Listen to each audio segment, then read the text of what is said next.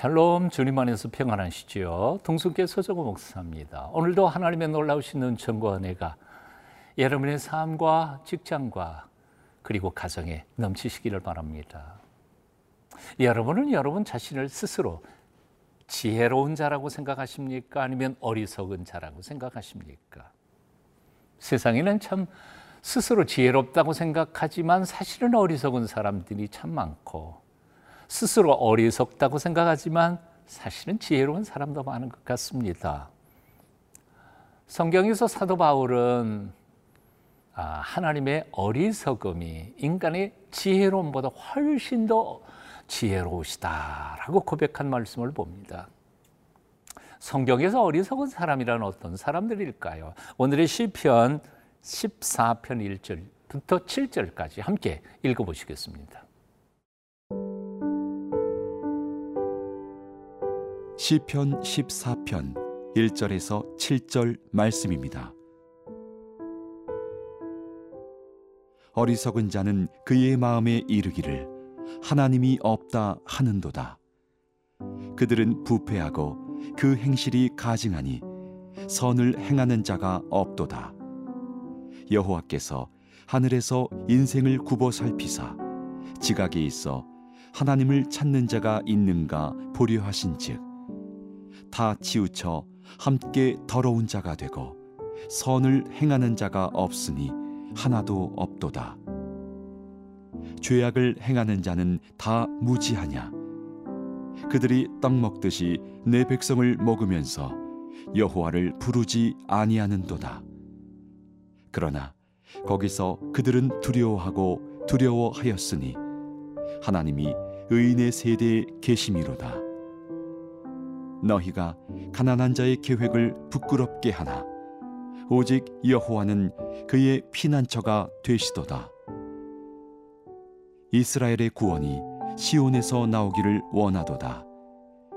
여호와께서 그의 백성을 포로된 곳에서 돌이키실 때에 야곱이 즐거워하고 이스라엘이 기뻐하리로다.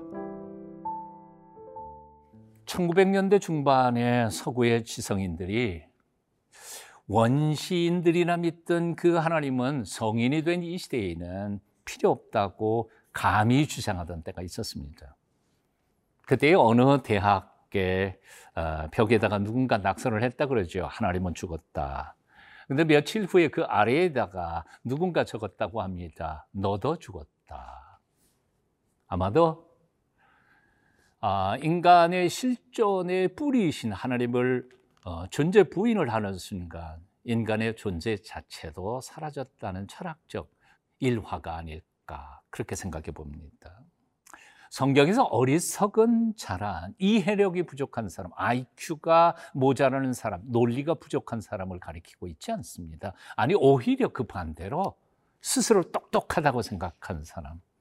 그래서 하나님도 필요 없고 하나님 있어도 상관없다고 나는 나의 인생에 하나님이 되겠다고 선포하는 하나님께 대한 반역자들을 가리키고 있습니다.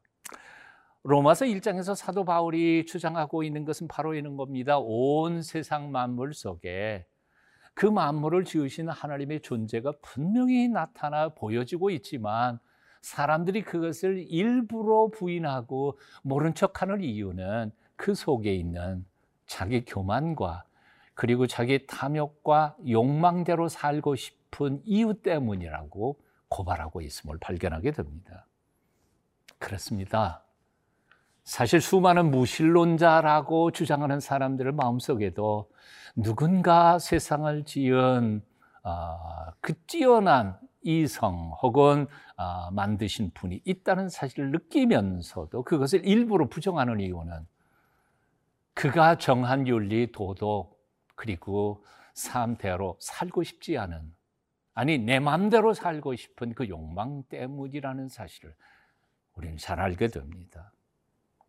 1절 말씀 다시 한번 읽어볼까요? 어리석은 자는 그의 마음에 이르기를 하나님 없다 하는도다. 그들은 부패하고 그 행실이 가증하니 선을 행하는 자가 없도다. 사실 인간이 똑똑하면 얼마나 똑똑하겠습니까? 지난 역사 속에 인간들이 만들어 놓은 지식들을 몽땅 다 합해서 축약해서 빼놓는다고 하나님의 지혜 한 줄이라도 따라갈 수 있겠습니까? 그렇게 하나님을 부정하는 그 사람들을 향하여 오히려 그렇게 부정하던 하나님이 내려다보시면서 긍휼히 여기시며 이렇게 말씀하고 있음을 봅니다. 여호와께서 하늘에서 인생을 굽어 살피사 지각이 있어 하나님을 찾는 자가 있는가 보려 하신즉 다 치우쳐 함께 더러운 자가 되고 선언을 행하는 자가 없으니 하나도 없다. 착각하지 마십시다. 우리가 감히 하나님의 지혜를 아, 깨우쳐 알 수도 없을 뿐만 아니라 하나님의 자리를 범접할 수 없을 것이라고 생각합니다. 역사 속에 가장 지혜로웠다고 스스로 자신을 주장하던 욥은 마침내 욥기 42장에 보면 이런 고백을 하고 있음을 봅니다. 무지한 말로 이치를 가리는 자가 누구이니까 나는 깨닫지도 못한 일을 말하였고 스스로 알 수도 없고 헤아리기도 어려운 일들을 말하였습니다. 내가 말하겠사오니 주는 들으시고 내가 죽게 묻겠사오니 주여 내게 알게 하옵소서. 내가 죽게 대하여 귀로 듣기만 하였사오니 이제는 눈으로 주를 배움나이다. 그러므로 내가 스스로 거두어드리고 티끌과 제 가운데서 회개하나이다. 회개하나이다. 참으로 지혜로운 사람 되실 수 있기를 바랍니다.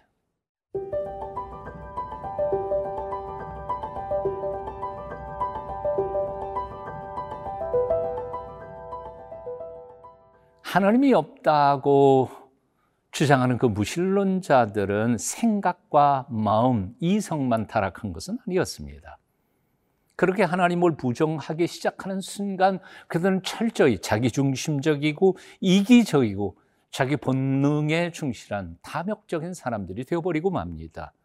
그래서 남들을 배려하기는커녕 오히려 어떻게 하든지 남을 착취하고 그리고 그들을 등쳐서 자신을 이롭게 하려고 하는 사람들이 되어가고 있는 거죠. 어둠의 자식들의 지혜는 빛의 자녀들보다 이 세상에서는 뛰어날 때가 참 많습니다. 그래서 말씀대로 살고 양심대로 살고 아, 하나님의 보시기에 선하게 살려고 하는 사람들은 수단 방법을 가리지 않는 수많은 사람들에게 착취당하기도 하고 아픔을 겪기도 합니다. 그런데 그런 상태를 하나님은 그대로 두고만 보시겠습니까? 결코 그럴 일은 없습니다. 하나님께서 가난한 자 그리고 양심을 지키며 말씀대로 살아가는 하늘 백성들을 보호하시는 피난처가 되시기 때문에 그렇습니다. 오늘 6절 7절입니다. 너희가 가난한 자의 계획을 부끄럽게 하나 오직 여호와는 그의 피난처가 되시도다. 이스라엘의 구원이 시온에서 나오기를 원하도다. 여호와께서 그의 백성을 포로된 곳에서 돌이키실 때에 야곱이 즐거워하고 이스라엘이 기뻐하리로다. 아멘. 세속적인 방법이나 사람들의 잔꾀에 타협하지 않고 말씀대로 정말 정직하게 사업하고 정직하게 살아보려고 애쓰는 데에도 불구하고 어려움을 겪고 힘들고 사람들에게 어, 그만 피해를 입는 경우들을 겪을 때가 참 많습니다. 혹시 여러분이 그런 환경 속에 들어가기도 하셨습니까? 그래서 때때로는 하나님 정말 살아계시기는 한가? 하나님이 공의롭게 이 세상을 통치하는 게 맞는가? 하는 그 사실조차도 흔들릴 때가 혹 있으십니까? 그 마음 이해됩니다. 저도 그런 마음이 들 때가 한두 번이 아니니까요. 하지만 너무 낙심하지 마십시다. 하나님 분명히 살아계시고 그 하나님은 공의로우실 뿐만 아니라 말씀대로 그리고 정직하게 하나님이 주신 양심대로 살아가려고 노력하는 의로운 자들을 보호하시고 지켜주시고 종래에는 그들이 승리하도록 이끌어 가실 것을 우리는 믿기 때문에 그렇습니다. 하나님의 때에 하나님의 방법으로 하나님께서 일하실 것을 믿고 기대하면서 오늘도 말씀대로만 살아가십시다. 사람들을 사랑하며 주님을 경배하며 나 자신에게 충성스럽게 충실하게 성실하게 살아갈 때 하나님의 놀라우신 축복과 은혜가 여러분의 삶의 모든 현장 속에 넘칠 줄로 믿습니다.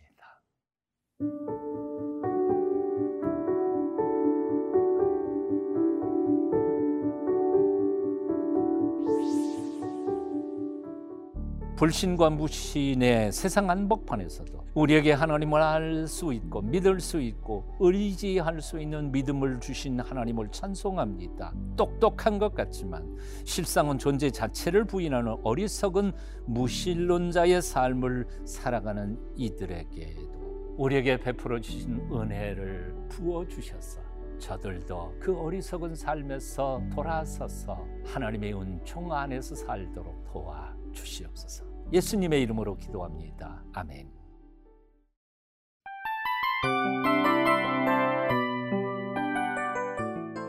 이 프로그램은 청취자 여러분의 소중한 후원으로 제작됩니다.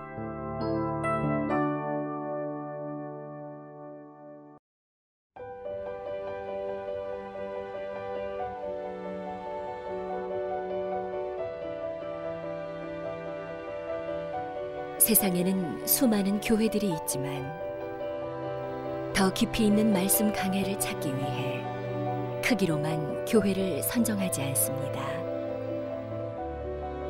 보다 좋은 영적 콘텐츠를 더 많이 나누기 위해 방송비를 받지 않습니다.